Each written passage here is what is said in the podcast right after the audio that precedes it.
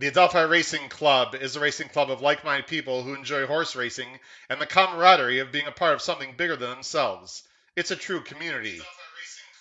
Adelphi's founding partners have all owned horses in other partnerships and syndicates, as well as their own. The overarching goal, of Adelphi is to blend the benefits of solo ownership without the administrative hassle, but with the thrill of the partnership experience. Adelphi offers an interactive ownership experience with real time access to other partners, trainers, bloodstock advisors, and other members of the team. Adelphi has very limited remaining shares available and a couple of exciting two year old prospects, including a New York bred colt by Red Hot Sire Laoban named Gem Mint 10, who has already shipped into trainer Ray Handal's Belmont Barn. Ray thinks he's very forward and should be making the early two year old races later this season and a Tapit colt, of which I have a piece of, by the way, named Magistrate, who is currently in training down at Kinsman Farm in Ocala and will be trained by Christophe Clement. This colt is bred and built to run all day and is an exciting prospect for this summer or fall. Make sure you join the club, and as you can see on the bottom of the screen is the information to get in touch with Matt Cutaire, the managing racing partner. You see the website, the email, Instagram, and on Twitter. And now, ladies and gentlemen, let's start the show.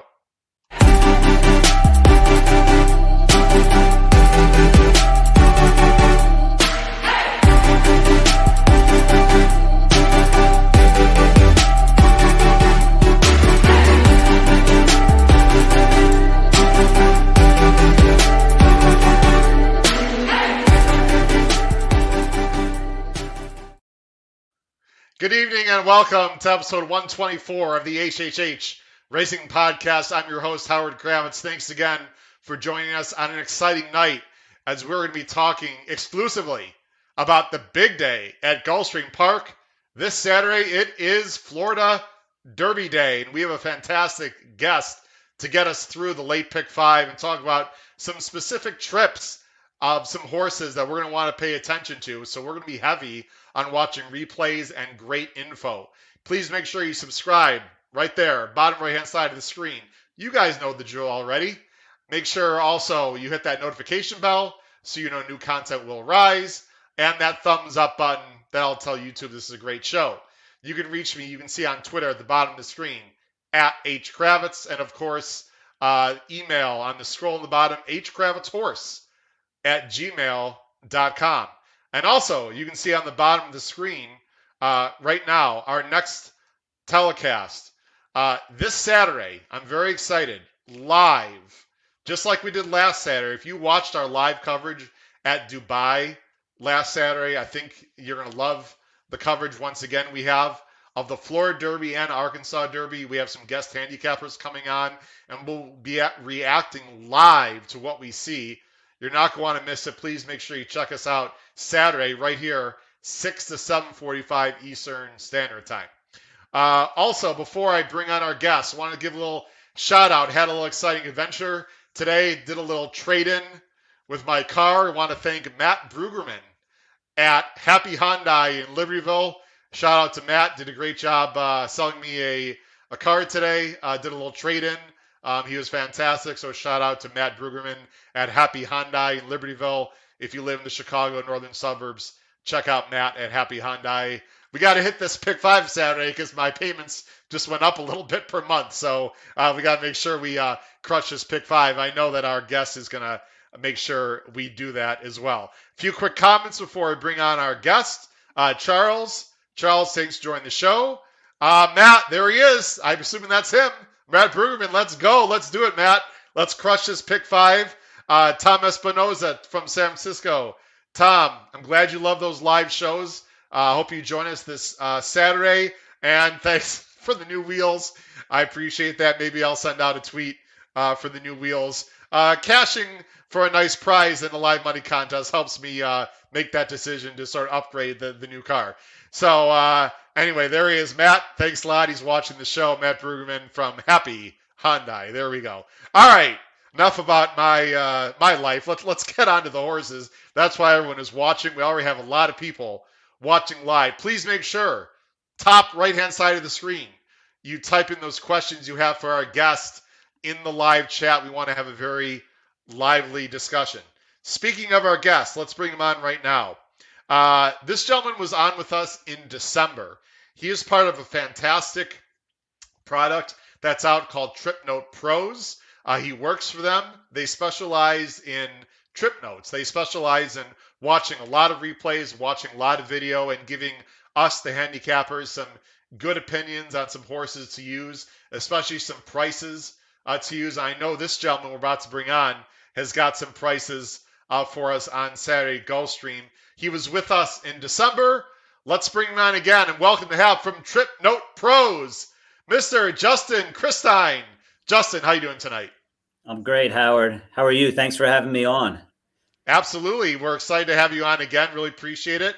Uh, again, TripNote Pros is a, is a great product. Let's just jump right in, Justin. For people that are not familiar with uh, TripNote Pros, just tell a little bit about the product, and then I'm going to bring up uh, some information that you sent me on some new things going on with TripNote Pros. Yeah, so it's uh, an exciting time. I think uh, Benny's doing an awesome job uh, of creating some buzz, and we're, we're gaining some momentum in, in a couple of new spots. So TripNote Pros is a product that um, is put out to give you detailed trip notes of every horse in every race on a card, and uh, even giving you uh, the bias information from that particular race that the horse ran in, and also giving you uh, an overview, a summary of the race in general, the pace and the flow. So um, you know, it's it's much more than what you can read in in the uh, the running lines and the comment lines, and it's a lot of work. And you know from watching replays that if you want to be thorough um, to get a good feel for each race, you have to watch the race, the replays from every horse, and we do that legwork for you and uh, we take pride in being extremely accurate and, and catching every little nuance so you can be confident that when you read the the notes that that we've put up for each horse in each race that um, we've gone over that race that horse that trip with a fine-tooth comb and so um, it's a great product and it'll save you a lot of time and, and, and it's and it's quite affordable compared to some of the other stuff out there as well so we're we're proud of what what we've uh, put together Absolutely. By the way, we got a shout out from Paul Halloran. Trip Note Pros is a very good product. There you go. Paul's an experienced handicapper, by the way, Justin, on Thanks, the Paul. East Coast, so he knows what he's talking about. He also writes for the Saratoga Special uh, in the summer, so he's obviously very familiar with handicapping and whatnot. Paul, thanks for joining the show. Uh, greatly appreciate it. You know, people have asked me, Justin, why you you know want to promote why should I be promoting other products when I have stuff on my own? And I'll just uh, I'll answer that question in a second. Uh, and if you don't mind, I'm just going to bring up uh, a little promotion I have as well. I have a race day blog. There it is at the bottom of the screen. It's not the same as TripNote Pros. Um, hit on a 16 to 1 last week in Dubai on a, a, horse called Crown Pride in the UAE Derby, who, by the way, had a very interesting trip. I'm sure Justin's probably aware of that. Uh, that trip that that horse got in Japan. So anyway, if you're interested in the race day blog, folks, look below the video player, hit the show more button. I also have a bunch of promotions but just to answer, you know, my own question, Justin, I think people should have the right to get any information that's out there. Whether they want to go to TripNote Pros, buy my product, I'm here to help people. I think we need to grow the game, whether it's with my products or your products or whatever. That's why I have other people from other podcasts on as well. I don't understand the, you know, why are we fighting with each other? Let's just go ahead and give all the people the information they need. Let them decide what's best out there. And you guys have some great things going on right now. I'm going to go ahead and bring on the screen.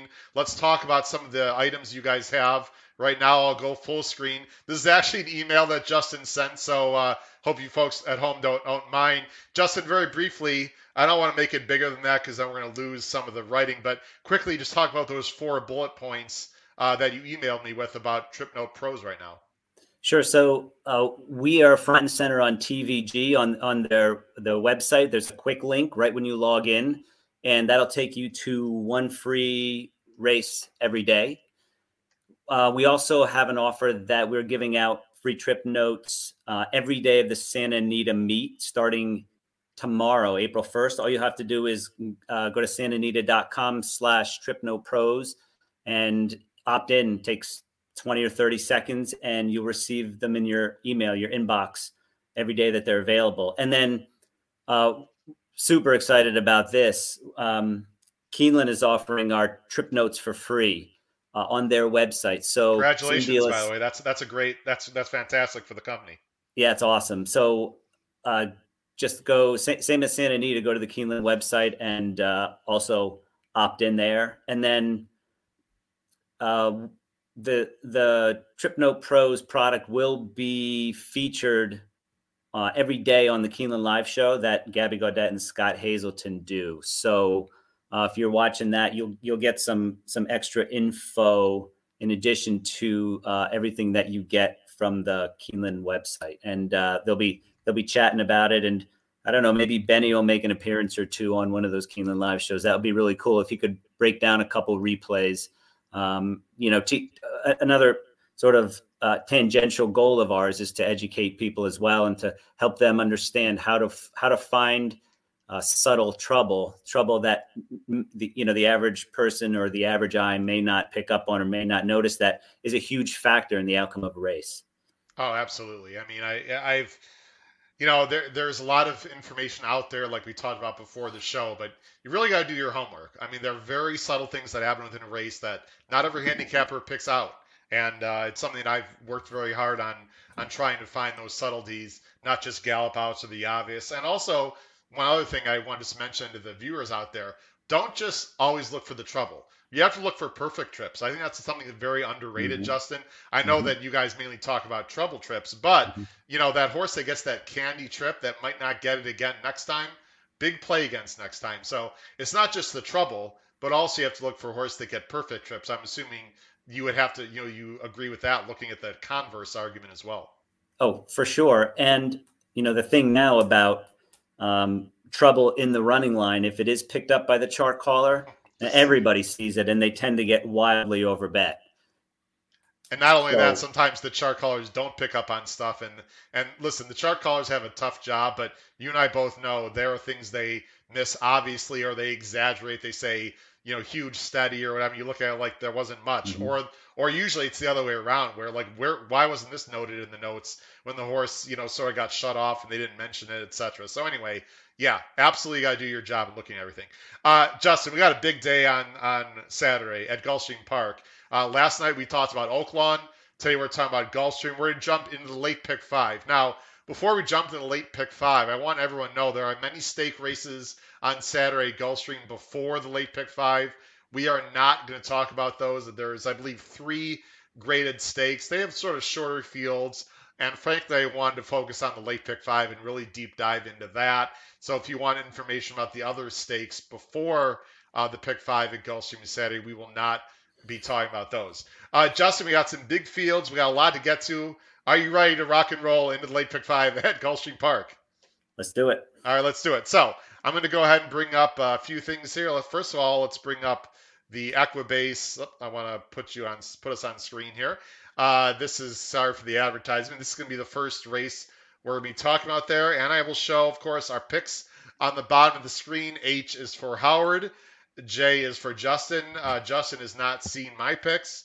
I just saw Justin picks just a little while ago, so we do not compare any notes. If we have some horses are the same, uh, complete coincidence and the same, hopefully great thinking, could be bad thinking, who knows? We'll see.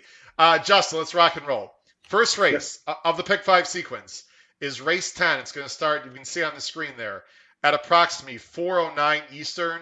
It is the Sir Shackleton Stakes. It is seven furlongs, $100,000 purse on the dirt for the older males. There's the field right there. The morning line favorite is a very talented Indiana bred uh, called Fortin Hill. 5 2 morning line for Bill Mott and Jose Ortiz. I'm going to go ahead and now switch to the past performances. And as everyone can see, you are indeed going with the morning line favorite 5 2 for OXO Equine. Yeah, and I was honestly, I was a little disappointed when I saw five to two. Um, I think you'll actually get um, more like seven to two or four to one on this horse. At least Uh, that's what I'm hoping. Maybe it's wishful thinking, but um, I expected him to be in the in the uh, seven to two, four to one range. Um, so let's start with quick tempo though, because in my mind, he's the key to the race. If if they don't run with him, if somebody doesn't put pressure on him again, he's liable to go gate the wire. He's sharp. I don't think the seven furlongs will be an issue for him. Um, you know, Luis Saez is is is going, and uh, so can somebody run with him? That's the question. Uh, my my sense is that rough entry is going to put some heat on him, and um, from the outside, and I'm hoping that's the case because that might set up well for a horse like my top choice, which is Fortin Hill I don't mind the inside posts at Gulfstream going six, six and a half, and seven. Um, I think that was a perfect prep for him. He was versus the flow in that race. Um, he's going to love the stretch out. And I think that he's a horse, despite being six years old, he's lightly raced.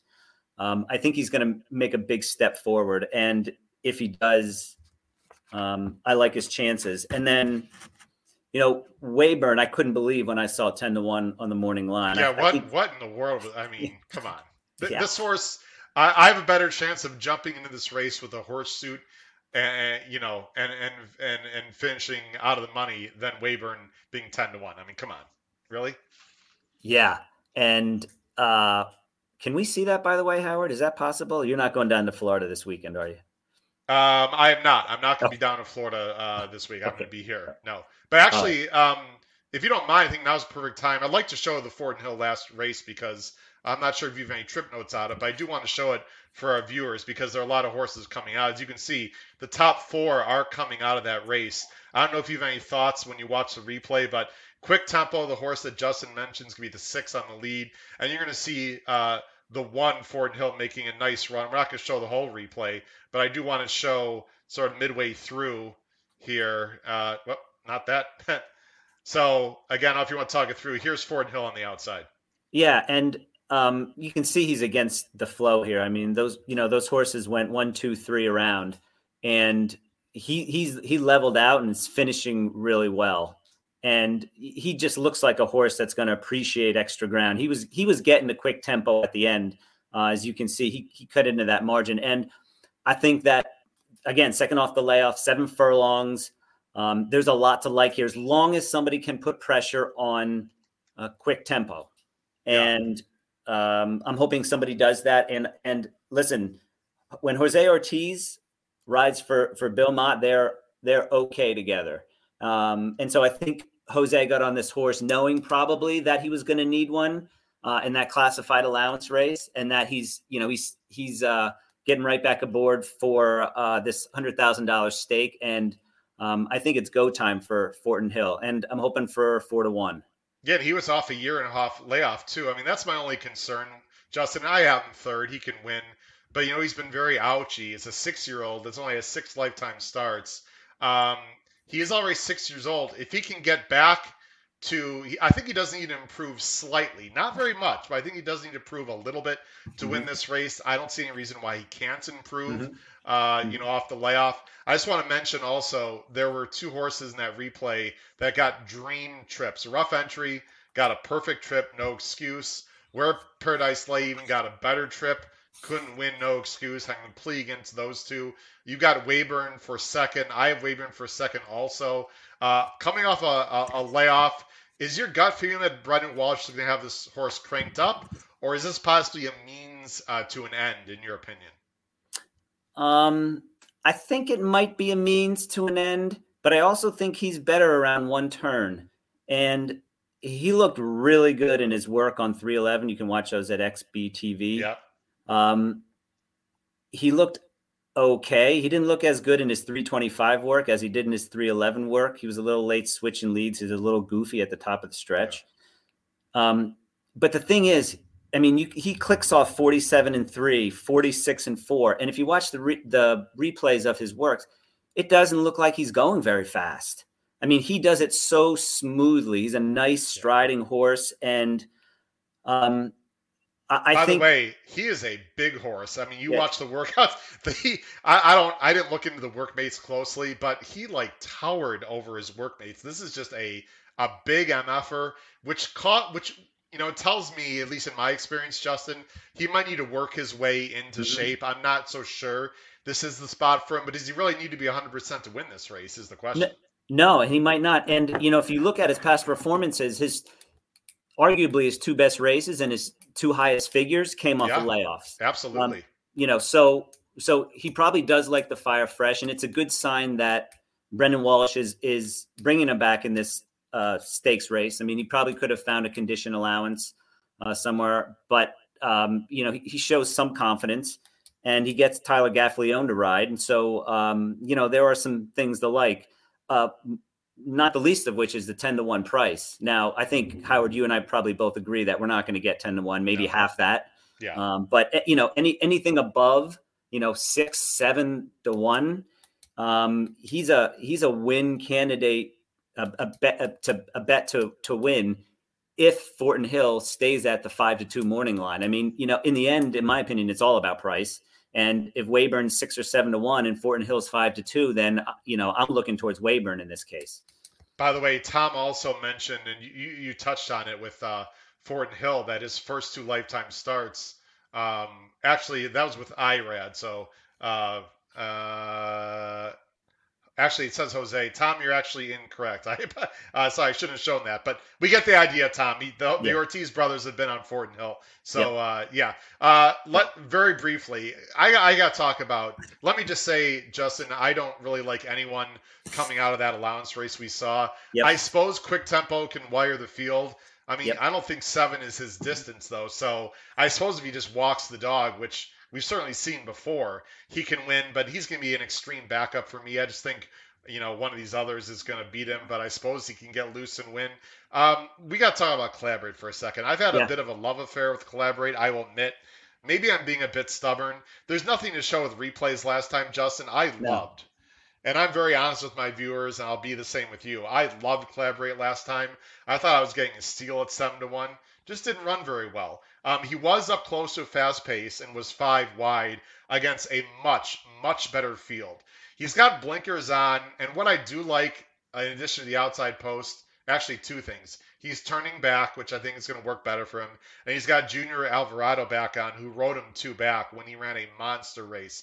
I don't like the three to one. I'm hoping to get more. I've got this horse on top because, frankly, I don't like that allowance race, and I'm not sure Weyburn's going to be ready. And I'm sort of left with this horse. Um, but he is talented. There's there's no Mhm. question. He's just got to put it together, Justin. Yeah, no question. And I'll just reiterate a couple points that you made. The horses that he faced last time are in a different league than this group. And he he was wide versus a, a 21 and a 22 and one first quarter. And then they went the second quarter in 22 and one also. And he was five wide Yeah. uh, against that pace. Now, my concern, Howard, and, and I don't know if this concerns you or not, is that anytime he's raced without Lasix, he's not run very well. And um, the times that he has Lasix, he's run very well. Now, could be coincidental, but to me, at three to one, that's definitely something to look at. He's a bit of he's a bit of an enigma, and you know the no Lasix and the blinkers on. And I'm with you. I loved him last time, and he didn't run a step, and so No. uh, I have him third. But I I, I, I- I don't know. I, I'm off of the Lasix thing. Concerns me a little bit. You know, I will readily admit, uh, and like I said, I, I did I did deep dive, but I, I don't always look at the Lasix situation because Justin, this game is hard enough. We talked about this actually in December, how hard this game is anyway. Let alone trying to figure out who wants LASIX, who doesn't. I'll tell you what, you make an excellent point. I cannot argue anything you just said about the LASIX. Um, I don't know. I suppose I mean they don't have to run him in a race that has LASIX either. I suppose so. I I don't know. Um, like I said, I would not take a low price on this horse. I wouldn't take anything probably less than seven to two on him. But I don't think there are a lot of choices in this race, in my personal opinion. So it's a good race, a great way to start off the uh, pick five. Let's go on uh, to the next race here, and I'm going to go ahead and back to our Equibase here. I got a bunch of things to switch. The next race is going to be race 11. There it is. This is the Sanibel Island Stakes. It's on the turf. It's for three-year-old fillies restricted. It's a mile and 16th. hundred thousand dollars is the purse. There's the field right there. You got a morning line favorite, the number one mischievous kiss, who let me go full screen here. Frankly, I think it's a little bit low that morning line. Actually, not frankly, I think that's crazy low on this horse personally. Uh, you see our picks there on the bottom of the screen. We are uh, quite a bit different, so we're going to talk about it. Uh, Justin is going with a very interesting horse that uh, just won an allowance race, I believe. Let's bring it up. Uh, the number two horse, and that name is Beechnut Trophy, four to one morning line for Saffie Joseph, and there's your guy Jose Ortiz again. Yeah.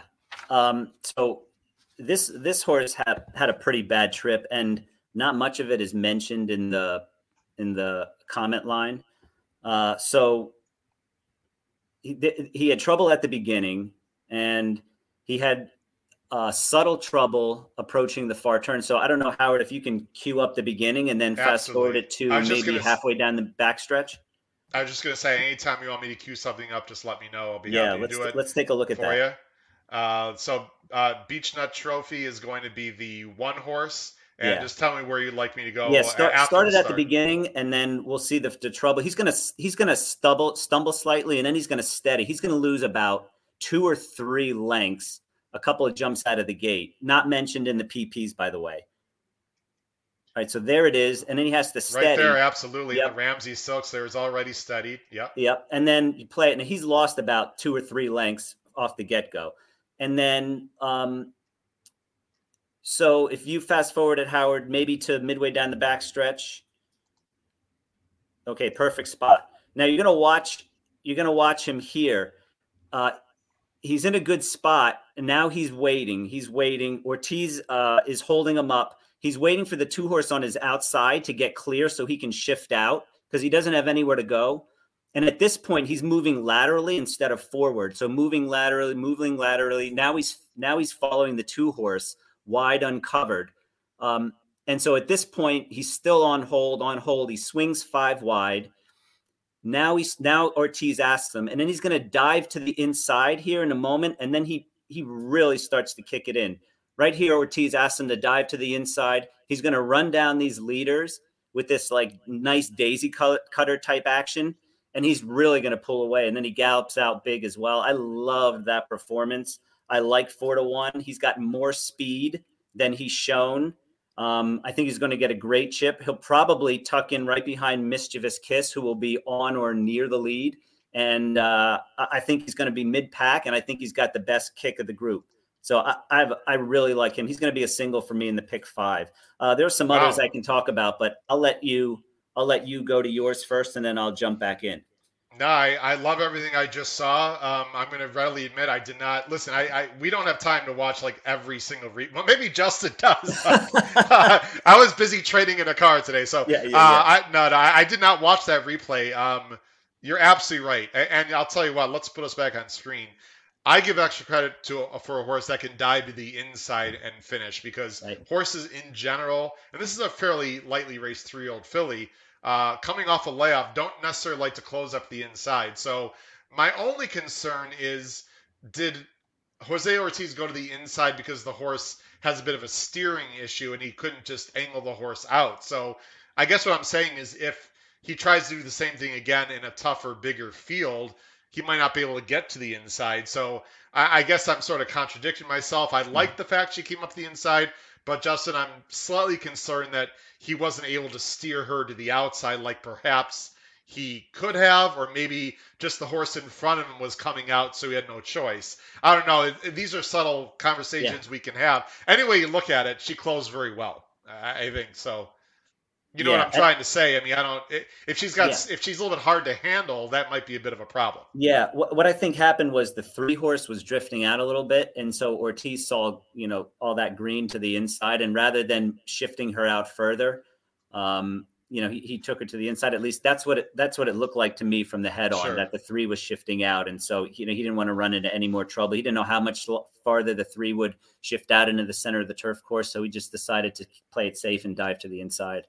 Uh, I've got my pen. I'm moving up Beech Nut Trophy. She just went up right. from, a, from a C to maybe an A or B. I'm putting yeah, yeah. B question mark A. there you it. go. Thank you, Justin. Appreciate that. This Uh, is now, why we- now she why does, we have now she doesn't run. I know who to blame.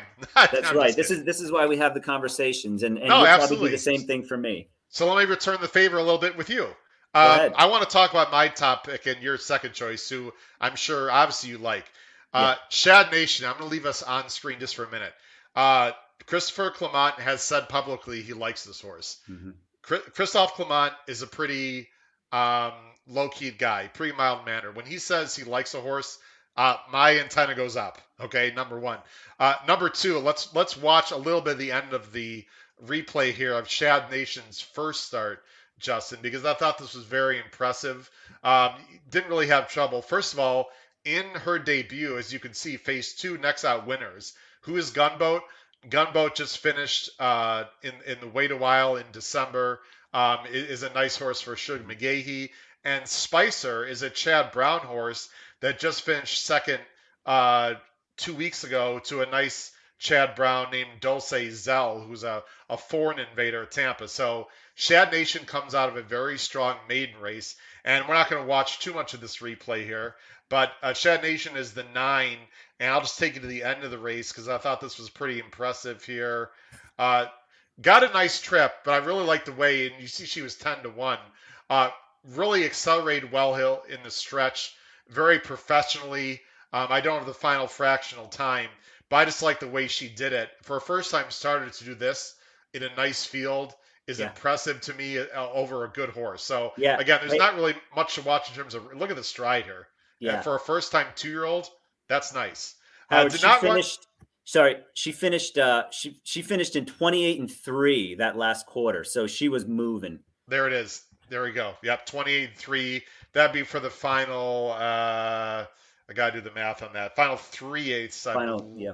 Yeah, that would be. Uh, Um, yeah, closed better. You can see than anyone else by far uh, in that race. So that's pretty uh, impressive. Actually, it's 316. Sorry, that'd be a, a furlong and a half. if I'm correct on that. Anyway, didn't run as well against Mischievous Kiss, but you know what? Sometimes the, the two-year-old fillies are going to bounce off for a big first effort. I'm not reading so much into that. She's got Irad. I don't think we'll get the six to one. Uh, blah blah blah. I'm going with Shad Nation. Uh, Mischievous Kiss, uh, Kiss can win. Um, she's got a race, uh, you know, um, against Spenderella, who I loved last time and was a single for me that day, and, and won some money in the contest using Spenderella uh, when I would ha- was had Simon Bray on. Um, but I don't know. I'm not sure she has the upside as some of the others, like the two you mentioned, the six I mentioned. But um, you know, Mischievous Kiss can win also, right? Yeah, she, she can win. I mean, two to one is awfully short. Um, she will get a good trip. She has good speed, like you said. She chased Spinderella, who, by the way, I liked as well. Apparently, everybody liked her because I think she went off at like seven to five or eight to five. Yeah, she took a lot of money. yeah, um, and you know, just to, to piggyback on what you were saying about Shad Nation, that second trip uh, in the Chelsea Flower Bowl was not a very good one. She was uncomfortable for most of the trip. She was in between horses, and Yeah. um, you know, it's important to note, I think, also that she went off she went off favored in that race. Over Uh, so, like- Kiss. Yeah, exactly. So, like you Right. said, the barn the barn liked her, Yeah. and uh, you know, Spicer's a really good horse. I think has a lot of promise for Chad Brown. So she's kept great company. You know, the, obviously the only the only uh, question mark is the layoff, um, but Absolutely. you know, Clement Clement will will have her ready if he's entering her here first off the layoff, and she's a she's a big threat as well. I I I, I couldn't agree with you more there. Um, I almost I almost wish Irad was not on because now now she's going to take more money than she probably should. But I still think we're going to get a price, and I want to move on. I want to take you know we're, we're spending a lot of time on these uh, races, which is fine. Um, there are two horses on the outside. I don't know if you want to give any opinion at all on Ambitus, who Yeah. um, is coming off a poor effort, and Yeah. a horse that I think that I like a little bit more because of her tactical speed. My filly Twirl, who is not spectacular, but has early speed in a race where I just don't see a lot of it. Yeah. Um, I have uh, on my filly twirl, I have the trip note that uh, she had a pretty soft trip versus a small field in that Okay. last race. And uh, so I feel like she's one you're supposed to play against because because she had that soft trip. I mean, nine to two. I, I would need probably double that to get interested in her. And then Am- Ambituous, um, she actually had a, a quite an eventful trip in the Florida Oaks. Franco was grabbing her and then letting her run, and then grabbing her and letting her run. And by the time they turned for home, she didn't have anything left because I think she was either confused or discouraged, or she was using up energy down the backside. So I don't, I didn't love the sweet chant. Um, the Opalina running line is not bad. Opalina ended up running second to Spinderella. Yeah. Um, so if you like her, you can feel confident in drawing a line through the Florida Oaks, I think. Um, and, and, you know, and, and focus on her form before that. I, I, just, I just don't, don't love her that much. I, di- I didn't love the way she finished all that much. So, yeah. um, it is I, a quick turnaround, which you can look at two ways. And Graham Motion's a very patient guy, and he's turning her around very quickly. I take that actually as a positive, Justin. Um, I'm using her uh, defensively. Uh, again, the speed will probably come with sensitivity, which neither one of us have. We'll move on to the next race, but this yep. horse is fast and should get the lead with Paco. So I don't know. I think this race is pretty pace uh, dependent and trip dependent. I think many can win, but Justin and I like the upside of the two and the six. Uh, yep. the most. But of course, whoops, I didn't want to do that. But uh, they definitely need the trip though, because I don't think they lay over these horses by any means. Uh, anything else, Justin, before we move on nope. to the next? No, nope. let's go. Uh, let's go. Uh, by the way, A Roth thinks that uh, Shad Nation will be five to two, three to one. Uh, I'll tell you what, if she is that, she's extremely live. I think the board's going to tell on Shad Nation. Um, I think she's taking money. She's an absolute use. And you'll know, folks, if you look at the probable will pays going forward from the previous race, if she's dead on the board, um, I would have no interest in her whatsoever. Uh, that's how strong I feel about uh, Christophe Clement. All right, let's go on to the next race here. Uh, the next race is going to be race 12. Let's go to the Equibase here. So we press a bunch of buttons here. There we go. Race 12 is the Gulfstream Park Oaks. I'm going to switch the banner as well. It's a grade two. Now, this is a big point race for the Kentucky Oaks. This is a very important race for these uh, girls that are trying to race in the Kentucky Oaks. Obviously, restricted for three old fillies. Quarter of a million dollar purse. Going a mile and 16, two turns. You see the field there. There are two horses that are going to take the bulk of the money. One is Kathleen O from the outside, four to five, and the other is Goddess of Fire, who is nine to five for Pletcher. But Justin Christein says, "Oh no, don't get don't get fooled. There's another horse that he likes. I believe it's pronounced Katish uh, for uh, Jonathan Thomas and Irad, six to one. That's who you're going with." Yeah, and I'm hoping she doesn't uh, scratch to to run at at Turfway. So uh, let's start with Kathleen O. I mean, she can win, and this isn't the strongest field. In fact, I think there are only three contenders, three horses that can possibly win this race. So she can win. She's never gone two turns. Um, Gulfstream Park at a mile and a 16th has a short stretch, which rarely favors horses coming from well off the pace those two factors are enough for me to try to take a stand against her at uh, below even money odds. And so I'm going with Katish. So that my line on Katish is that in the January 30th race at Gulfstream, where she finished second to Doll Baby, um, she she hated the kickback in that race. She was behind horses and, and she was noticeably flailing at the kickback uh, until she swung out into the stretch. And, you know, she, she's got that arrogate look to her. And so she really leveled out right at the finish line. You know, it looked like she was just getting started at seven furlongs. And then um, her last race at Gulfstream, she, you know, they must have talked about that. And, and Saez put her right on the lead. And she just increased her margin from there, looked great in the stretch, galloped out really big. Um, like she's going to appreciate every bit of the mile and a 16th, two turns um, on the main. And, and I think that's the key. Um, she has every right to be much better on the dirt than she is on the synthetic. And so a two turn dirt race um, with little other pace in there um, and six to one, yes, please, I'll take that. The fly in the ointment could be blustery. Um, but I, you know, I'm not too concerned. If Blustery gets the lead, I think this horse can, you know, make it hard enough on Blustery out of the gate into the first turn, and then can, the way I'm envisioning it, at least, Um, I try to envision the, these races and, and the positions of the horses at several points. I'm envisioning um, Irad just easing her out and sitting her off, getting her out of the kickback and sitting her off of Blustery and uh, playing come and catch me when they get to the far turn. So, uh, yeah, give me six to one on the two horse, Katish. Yeah, uh, she's interesting. I watched the last replay; it was definitely impressive. I will say, she'd not beat a very good field. I just want to show everyone. And again, I'm not being critical of Justin's pick because this horse can win, and I'm using her defensively, Justin. But just to show, uh, there's two horses that were in that race uh, that have run back. One got a 47 Beyer. One got a 51 buyer. If you look at the buyer figs of the horses in general, they're all like you can see on the screen like 50s and 60s. I mean, she did not beat a very good field. That being said, she did it very well, and so you have to give her uh, uh, credit for that. Um, my top choice, uh, you see, we have the same three. There's really only three horses in this race, yep. we believe. I could not believe I was getting almost five to two on Kathleen O last time. There was a big play for me in a contest uh, for a double, and she just blew by the field. My gut feeling here with Kathleen O, Justin, is even if she is a little bit far behind, uh, Castellano will move early enough, and the extra distance and her late kick is just going to be too much. Um, but if the two gets loose, anything can happen.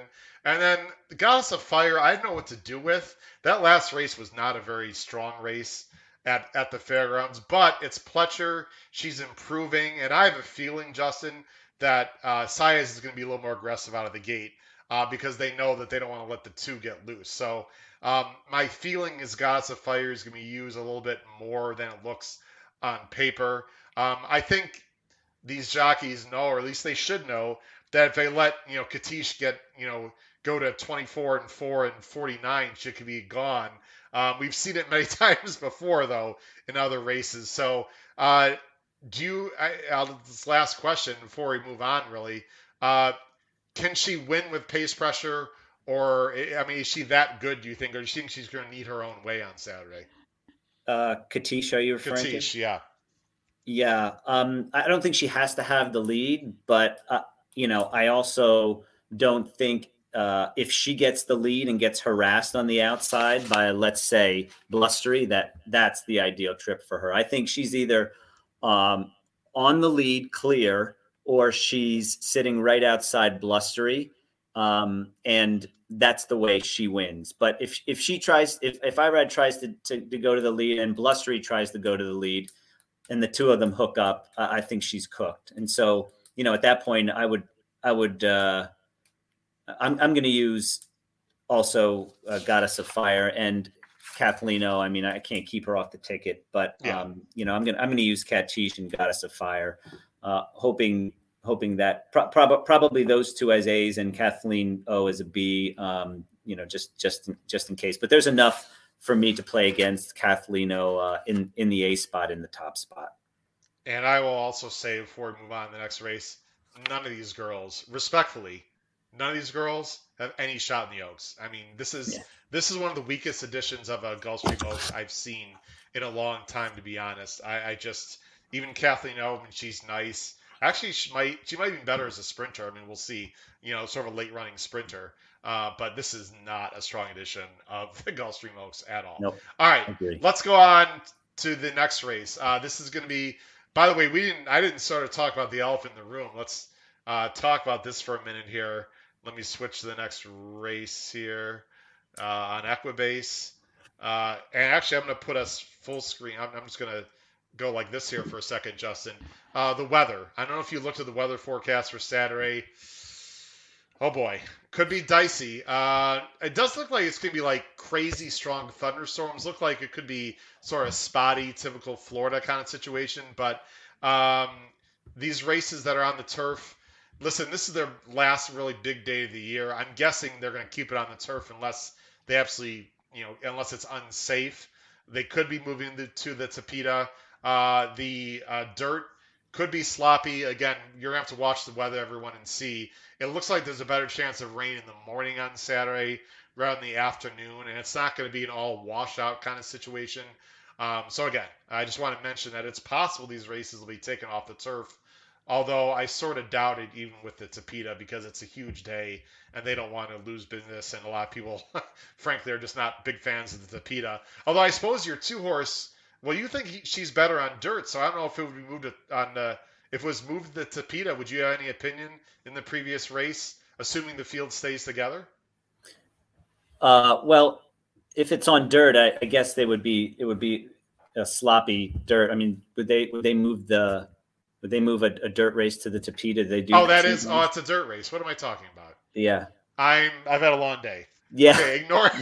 You- hey, Justin's like, Howard, what in the any, anytime, anytime you go through the process of buying a car, you get an excuse for the rest of the night if any slip up mentally happens to you. Let's be Jesus honest. fucking Christ! What the hell am I talking? All right, Let's- sorry, let's- Justin. Let's but be. Yeah, like, don't where's Howard, apologize to Where's me. Howard going with this comment? My bad. Right. All right, let's just move on because I screwed that one up. All right, as, as my good friend Peter Thomas Fornatale says, that was a major host fail. All right, Host the beauty of live podcast. It's race thirteen. Lord, oh Lord.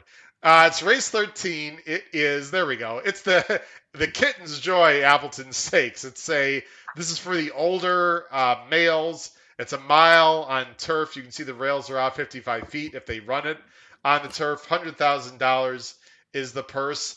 Uh, I thought this was a extremely extremely difficult race, and Justin and I uh, probably agree that it's difficult because we have some uh, different opinions here. His top choice, I don't have anywhere as of right now, at least.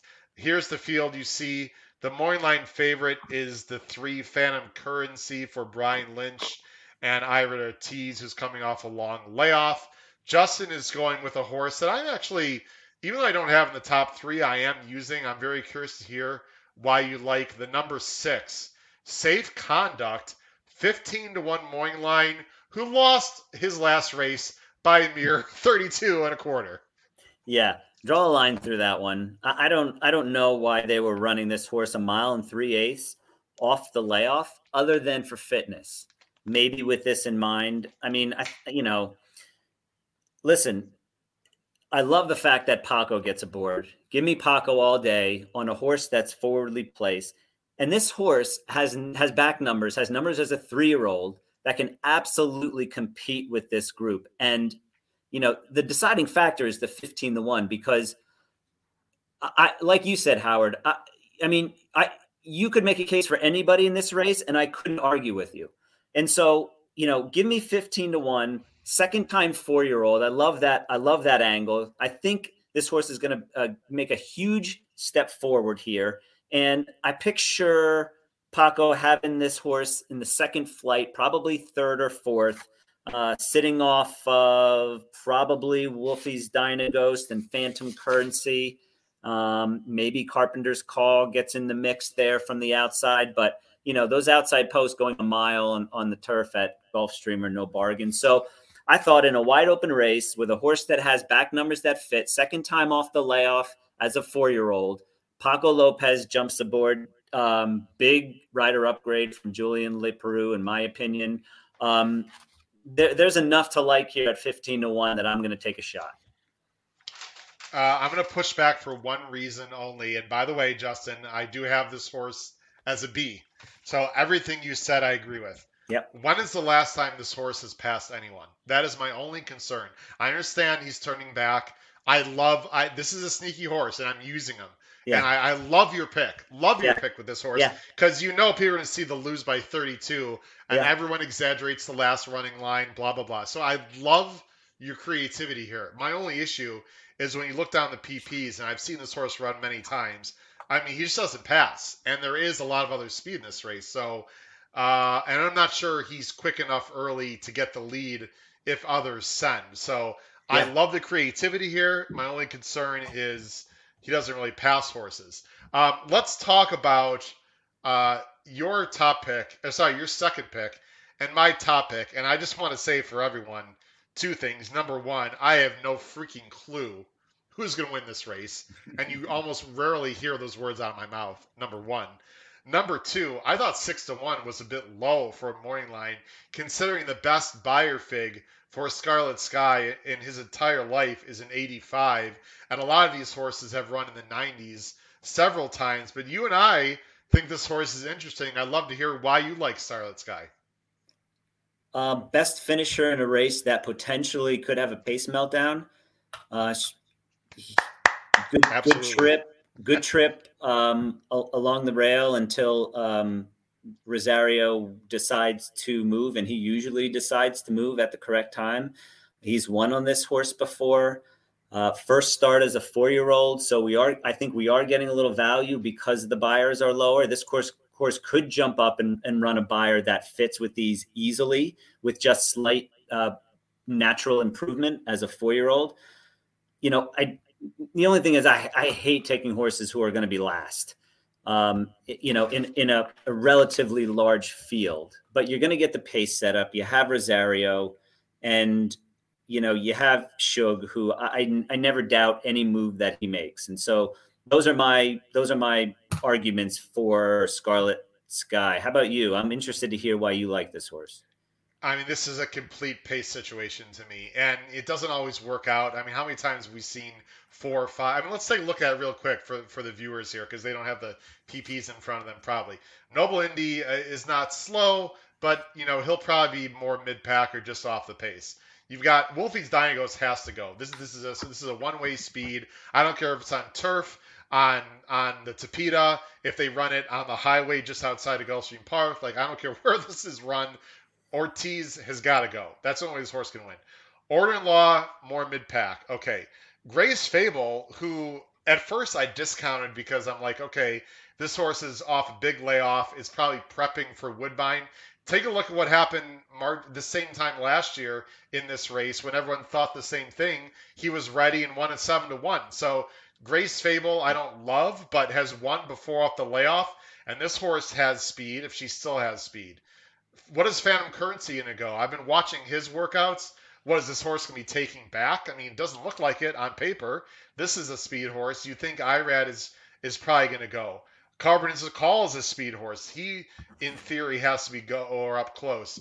And then English B is probably more of a stalking. So there are a lot of horses in this race, Justin, that just look like they need to be up close. And Scarlet Sky is the best closer. The problem is, and I think you laid it out very well, is sometimes he's just too far back. So um, the best closer in a race that has a lot of pace in it. I don't really have too much to add other than that. Uh, you've got the five you, we just mentioned, Gray's Fable in third, uh, who's won off the layoff before. Yeah, and at uh, Attfield has good numbers with long layoffs. Yeah. Um, this year he's three for eight. Um, last couple years you can see he's uh, he's got he's forty percent from fifteen starters. Um, I, I don't know.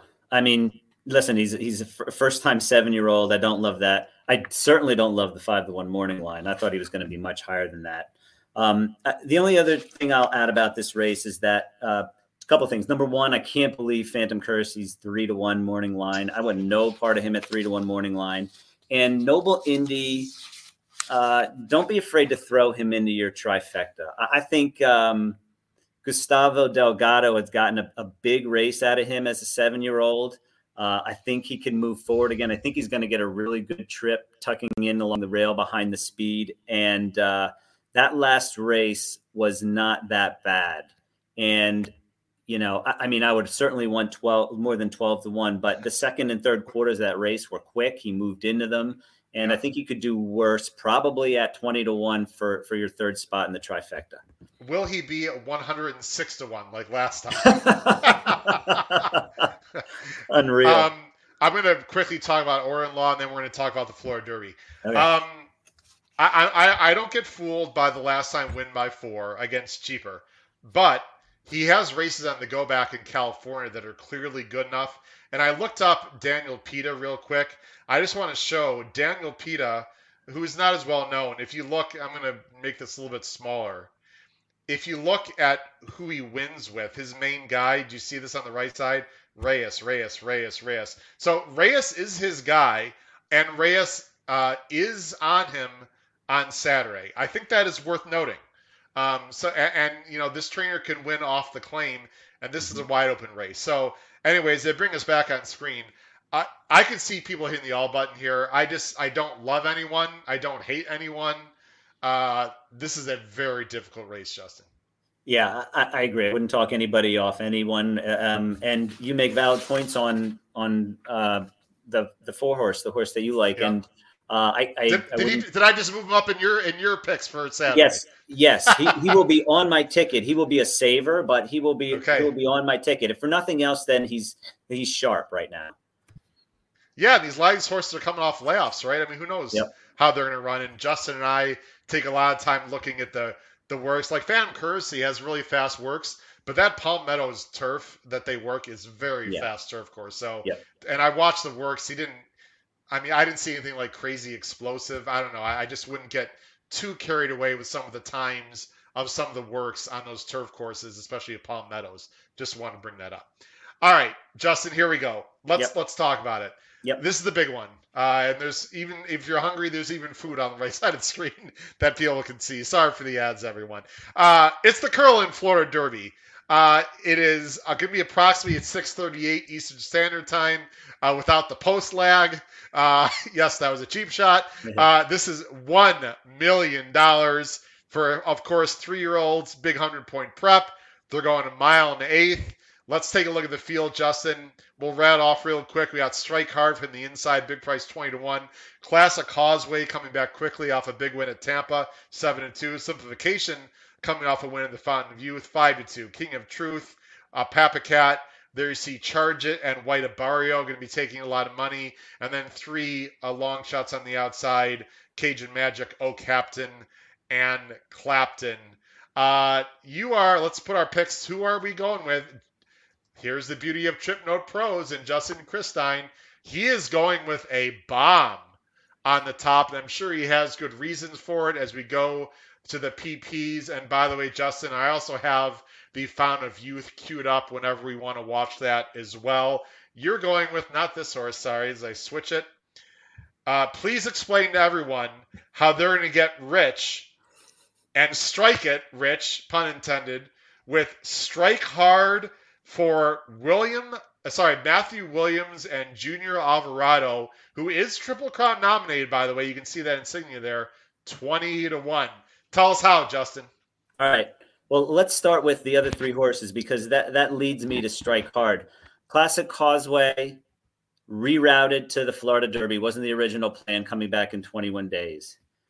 White Abarrio had a fever last Tuesday, pushed his Sunday work back to Tuesday. That's never a good thing. Sometimes fevers can take the starch out of a horse for for more than a couple days after the fever resi- resides, uh, after after it um, dissipates. So don't give. I, I loved White Abarrio. I, I have a future on him after uh, the Holy Bull. Oh. Uh, I don't love him in this race because of the fever issue.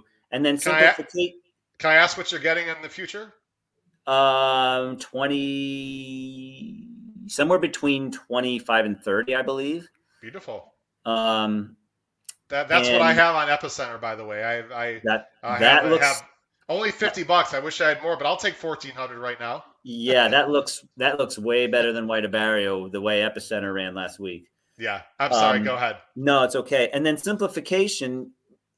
You know, he never switched leads in the Fountain of Youth down the stretch, and I don't know. That was a little bit troubling for me. And then I read some uh, comments about eh, eh, um, Antonio Sano saying that you know, I hope we win this race, but I just want to see my horse continue to get better and better leading up to the next one. Remember, our main goal is the Kentucky Derby.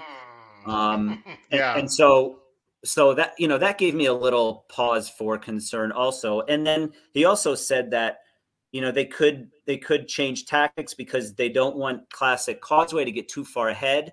So, you know, the, the three big horses, I have, I have questions on all of them. And, you know, I think also, knowing Classic Causeway is going to be out front, I think he's going to get some pressure. I don't think they're going to let him go gate to wire. And I think if it doesn't heat up in the first quarter, I think by the second quarter, third quarter, you're going to have a hot pace. And so I like Strike Hard going from the 10 hole at Tampa where he broke slow and it's not in not in the comment line. Uh, he ended up being in the last flight, taking taking dirt um, around the first turn, lagged, and then made a sustained five wide move at about the three quarter pole. I mean, he was way out in the middle of the track. Yeah. Do you want me to bring um, and, up that replay, Justin? Yeah, yeah, sure. Do it. Sure. Yeah. so that You our viewers can- can, see uh, what you're talking about. I think yeah, it's you can start it at the especially when you're going with a bomb. I think it's important when viewers yeah, can see. I- no, I agree. you You, know, can start it at the, out of the gate, and then you can fast forward it Yeah. to like midway down the backstretch. You Sure. can see in that uh, when he I was just going to say he's the 11 here, and of Yeah. course, Classic Causeway, who wired the field, is the three. So pay attention to Justin's top picker, strike hard, the 11. Go ahead. Okay, so he'll break a little tardy, and then you'll see the the kickback come flying, and you know he he's taking it. All right, so there he, he you know he breaks a little slow. Um, Rez just grabs him here, and then he gets behind horses. He gets behind this eight horse here, and and the kickback starts flying. You can see it flying from all the horses, and so he's he's eating dirt, and he's you know uh, 12 lengths behind Classic Causeway at, the, at this point. Right here, he's Um, already angled out into probably what the four path, I would say. Yep, yep. And then it, and then it gets gets worse. So he's he's slowly progressing. You know, and the whole time he's wide. Now it's really going to make a difference when he gets to the second turn and. Um, I'll, for, I'll forward it just. I don't want to forward it too much because that middle move is coming yeah, up. sure. All the way on the outside there. Yeah, he's Go all ahead. he's all the way on the outside. Um, and so so here he comes. He's in the red silks. Um, he's probably in the five or six path now, um, and they haven't hit the far turn yet. And so when the race speeds up here, you know, the wider you are, the the the, the more gravity plays against you also. And so, you know, he's way wide. This horse is having to work much harder than the horses inside of him to to try to sustain position. Um, and so anyway, he runs off for a non-threatening fourth beaten six and, and a half lengths. You know, today he's going from the from the 10 post to the cozy one draw, uh, which at a mile in the eighth uh, means something, in my opinion. And he's got a lot more speed than he's shown in in the Sam F. Davis. Um, in the race before that, he was four lengths behind Simplification, but he and Simplification basically finished um, the the same final quarter. Uh, he was, I think, uh, maybe 15, 15 hundredths of a second slower than than simplification in the final uh, stanza of that race. And in my opinion, Alvarado moved a little late. He was sitting last. He was behind a, a sitting second last behind a, a a few horses, and he just waited too long to move. And by the time he moved, simplification was gone. So he has more speed than he's shown. He goes from the far outside to the inside. I think there might be a, a pace heat up at some point in the race, and you got the long stretch of a mile and an eighth. I'll take it. Going back to Alvarado, um, he's run his best races with blinkers. I think there's a case to be made for this horse, and he's going to be 25 or 30 to one. So I, I'll I'll gamble on strike hard in the in the Florida Derby.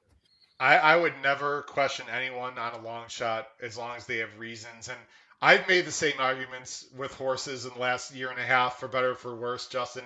And as you well know in this game, sometimes they work out unbelievably and you're a genius. And other times they don't. And people will say, How could you pick this horse? What a stupid. Listen, you, you have to take chances in this game. And, and, and I love your reasoning. As long as someone has reasoning, I don't blame anyone ever for picking a, a big long shot. And I totally agree uh, with everything you said. Despite everything you just said, I'm not sure he's good enough to win. But I am fascinated with this horse possibly underneath, Mhm. especially if things get heated. I think Junior's going to save ground the entire way. Maybe a hole opens up. Listen, stranger things have happened. There's no killers in this race. So uh, I think you have a fascinating argument. Uh, you already mentioned about Classic Causeway, you have in, in second. Uh, and then you have simplification third. Is there anything else about this race you'd like to add before I uh, discuss my picks? Um, no, I'm I'm I'm curious though on your opinion of charge it, and I do see your case for uh, your horse in third. That's O Captain, I believe. Yes, sir. Yeah, I, I see I see a case for him. So um, yeah. Anyway, go on with what you your your analysis, Howard. But also, uh, what's your feeling on charge it in this race? Awesome. I'm going to put us. I'm to take off. I, I've been waiting for this moment all week. All right, here we go, folks. Everyone, you can either you can send me, you can uh, tweet it out Saturday and say Howard, you're stupid, or great call. Classic Causeway, I hate. If this horse wins, I will be absolutely shocked. I'm completely, completely against Classic Causeway. Number one, I don't think he's as talented as people think, only because he's been getting away with pretty, you know, easy fractions for the most part, facing horrible fields. Again, no disrespect to connections, just not really good fields. Number one. Number two, he's going to take a lot of pace uh, pressure. Number three, he's coming back quickly. Number four, he's a low price. I could go on. Uh, Classic Causeway, I probably just put in the winner's circle. I don't like him at all. Okay, number one. Um, let's talk about. I'll, I'll go. Uh, let's talk about simplification. I have on top. Um, and I'm going to put back our PPs here. Uh, just one second here. Whoop, there we go. Um, I think he's the most likely winner of this race. Um, although I find I did not hear what the trainer, what Antonio Sano said. I don't love everything that you just told me he said. But that being said, this is the best horse in the race. The last two times he hasn't got out of the gate great, and he's still run well. Last time, I know he was on the wrong lead, and I'm going to show you the end of that race because it's going to lead into my bomb pick in this race in a minute. I know he didn't change leads, but he he, he still ran well. Got 96 Beyer. Uh, has been working well, has a great post. I think it's going to set up well. Simplification is one of my top choices. Actually, it's my top choice. I think he's a, a likely winner of this race. Uh, charge it. I'm a big fan, Justin. I think this mm-hmm. horse is very, very talented. I think I could make the argument this is the most talented horse in the race. Uh, he's faced good fields. Uh, the first time he took a ton of pace pressure, first time out. Uh, breaking from the inside, which is hard to do, going that mile shoot. And after his race, his main race on January 8th, I called a friend. I said, "This is a Derby threat." Um, I didn't. He wasn't even in the Derby pool at that time. I loved what I saw. Ran big next time. My only concern, Justin, with Charge It is twofold. Number one, can he take dirt if he doesn't, you know, break well? Mm-hmm.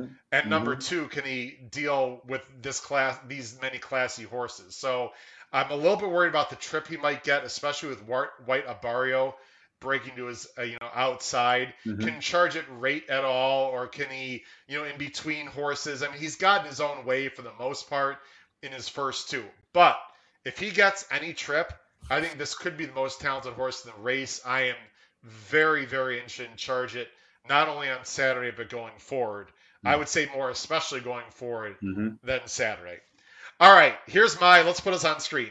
Here, here's my crazy wacko bomb idea, and I don't think it's. I don't think it's that crazy. Uh, let's very briefly talk about Oh Captain.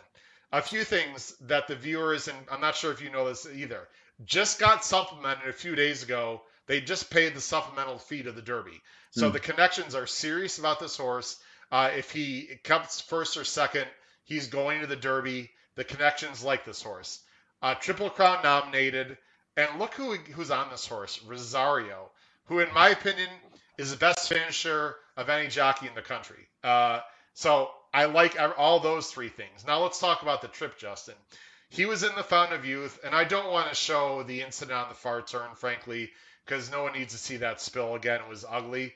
However, I'm going to show you right after. So right here, right here on the outside is simplification. You'll see that wrong lead that Justin mentioned. The horse I mentioned, Oh Captain, is in behind right here in the white cap. He already moved to the inside, and I just prefer not to show the spill, Justin, just out of respect yep. to the horses. Yeah, totally but agree. I will say, Oh Captain, he didn't steady, but he was gaining momentum, and the jockey had to like wait a little longer than he wanted to. So people feel free to watch the replay on your own, folks. But Oh Captain uh, did lose a little bit of momentum uh, because there were fallen horses around. You mm-hmm. could see the jockey was a little bit, you know, uh, scared by that and just didn't wasn't able to accelerate the way he wanted. I'll I'll show the replay here. Uh, uh, again, here's O Captain right here coming wide on the outside. You see the wrong lead there for justification.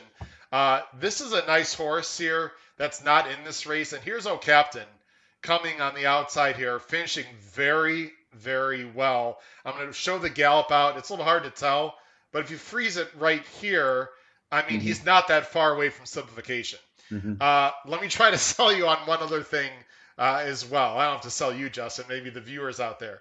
Look at the breeding. Uh, this is a this is a horse by uh, again. Uh, sorry, let me go back. Uh, here we go. This is a horse by Carpe Diem of an AP Indy mare, Mama Nadine. And Mama Nadine, as you can see, was absolutely a two-turn horse. This was a Pletcher horse uh, for WinStar. And uh, Oh Captain, uh, look, breeding by WinStar. So I think this horse can get better going longer. Um, I really, I would go full screen here. I'll put us back on screen. I think this horse is fascinating. I don't like him on top, but this is going to be one of my uh, uh, plays. I really like this horse, Justin, underneath for sure, especially if that pace develops like I think. I think this horse can easily clunk up for second or third at a big price. Um, so I have the same feeling with this horse as you do as the one. I think either one of these horses can get to the number. Um, how do you feel about O Captain? It's interesting that in his first race, he was on the pace. That He was on a 22 and 2 first quarter. Yeah. My suspicion is that maybe he has a little more speed. I don't know if they'll decide to use it. Maybe this was an experiment in the fountain of youth. Let him take some dirt and maybe give him an education. I certainly would put him in the third spot in the trifecta.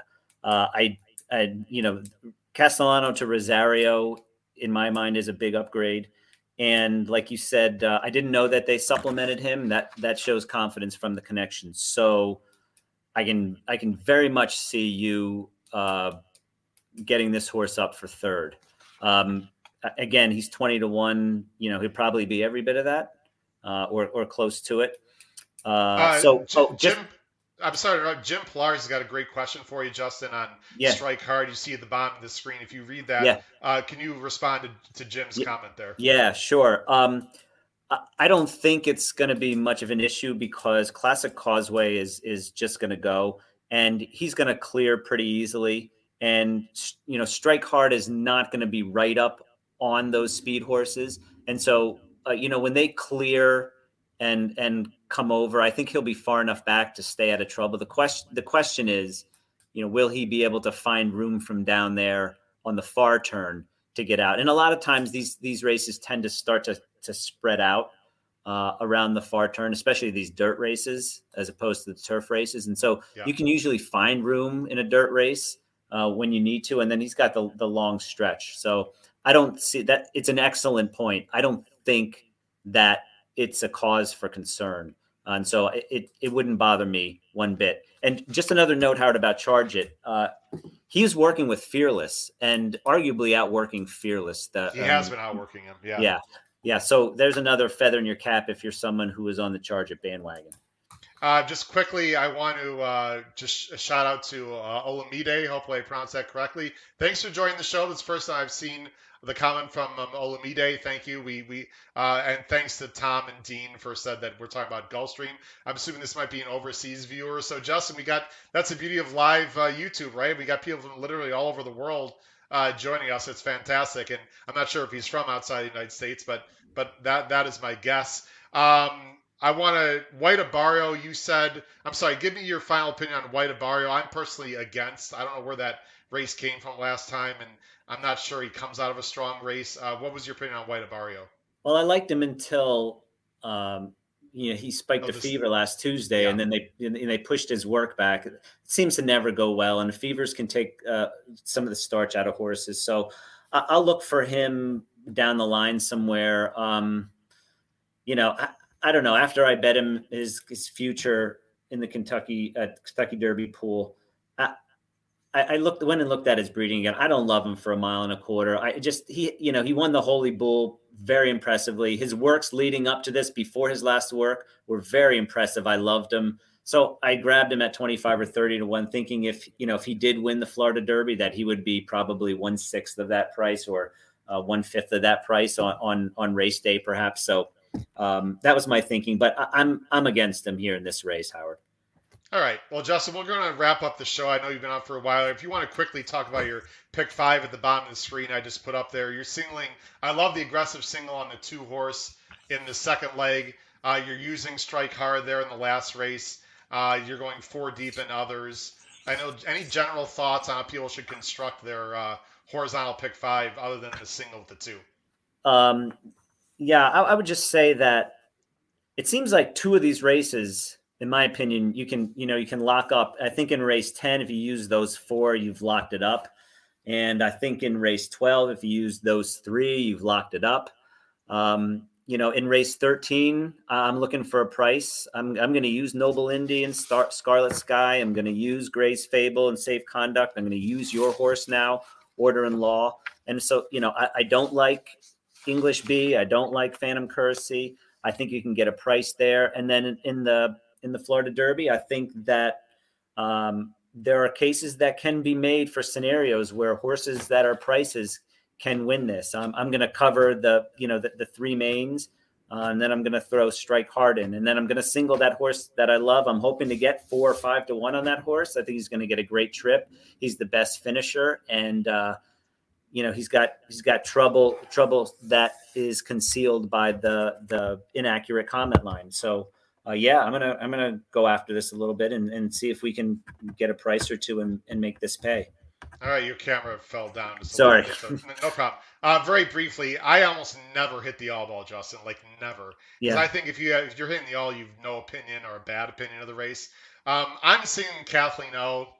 I hear what you're saying. I suppose the two can wire the field. Mm-hmm. Yeah, this is not the ticket I'm playing Saturday. Obviously, I use an ABC method. But if I had to make an you know a, a caveman pick, I think the two most likely winners of the sequence are Kathleen O and Simplification. I don't mm-hmm. think either one of them lays over the fields, but the other races are just completely wide open in my mind. And so, because I feel like I need to spread in the penultimate race, I would go ahead and single. But again, I'm, I don't. I wouldn't feel great about singling you one of those uh, two horses. Although I do think simplification is a likely winner, and I think Kathleen O with any pace in front of her is a likely winner. Um, so there's my pick five. Take it or leave it, everyone. And of course the bomb there, oh captain on the end. Maybe to clunk in uh, mm-hmm. for the try. Uh, mm-hmm. Justin, you've been fantastic once again. We love you have the uh, Trip Note Pros. Make sure you say hi to to uh, Benny for us, everyone here at the HHH Racing Podcast. Maybe okay. we can get the big shooter on uh, on this show at some point. Any final thoughts for uh, Saturday Gulfstream? Uh, you know, it should be a fun card. I'm just just hoping that you know a lot of these big days recently uh, at these at these tracks um, tend to be very chalky. I've noticed. Um, you know, the, the the horses that have were supposed to run well have run well and have dominated, and so that's always a likely scenario. And a, bad, um, a strategy uh, that's not a bad idea might be to uh, back up, you know, a smaller ticket, maybe a five dollar pick five with some of some of the favorites um, that seem like likely winners, um, and and maybe hit it a couple times uh, if if you're one that that likes some of the favorites because these these big days have chalked out recently. So. Uh, but it's going to be it's fun and uh, Howard, I appreciate you having me on. It was a it was a blast talking horses with you. I, I love the show and uh, keep up the great work. Thanks, Anna. Where are you located again? Uh, Allentown, Pennsylvania, just okay. just north of Philadelphia. I will be at my first Triple Crown race ever. I'll be at the Belmont this year, and I'm also going to be at Saratoga for the first time this summer. I have no idea your plans. If you happen to be in any of the New York area, New York tracks, I'd love to hook up with you, Justin. Buy oh, you a beverage, say hello. Do you oh yeah, that'd be on, fun. Any plans going out to uh, Saratoga or the Belmont or anywhere out east uh, this year?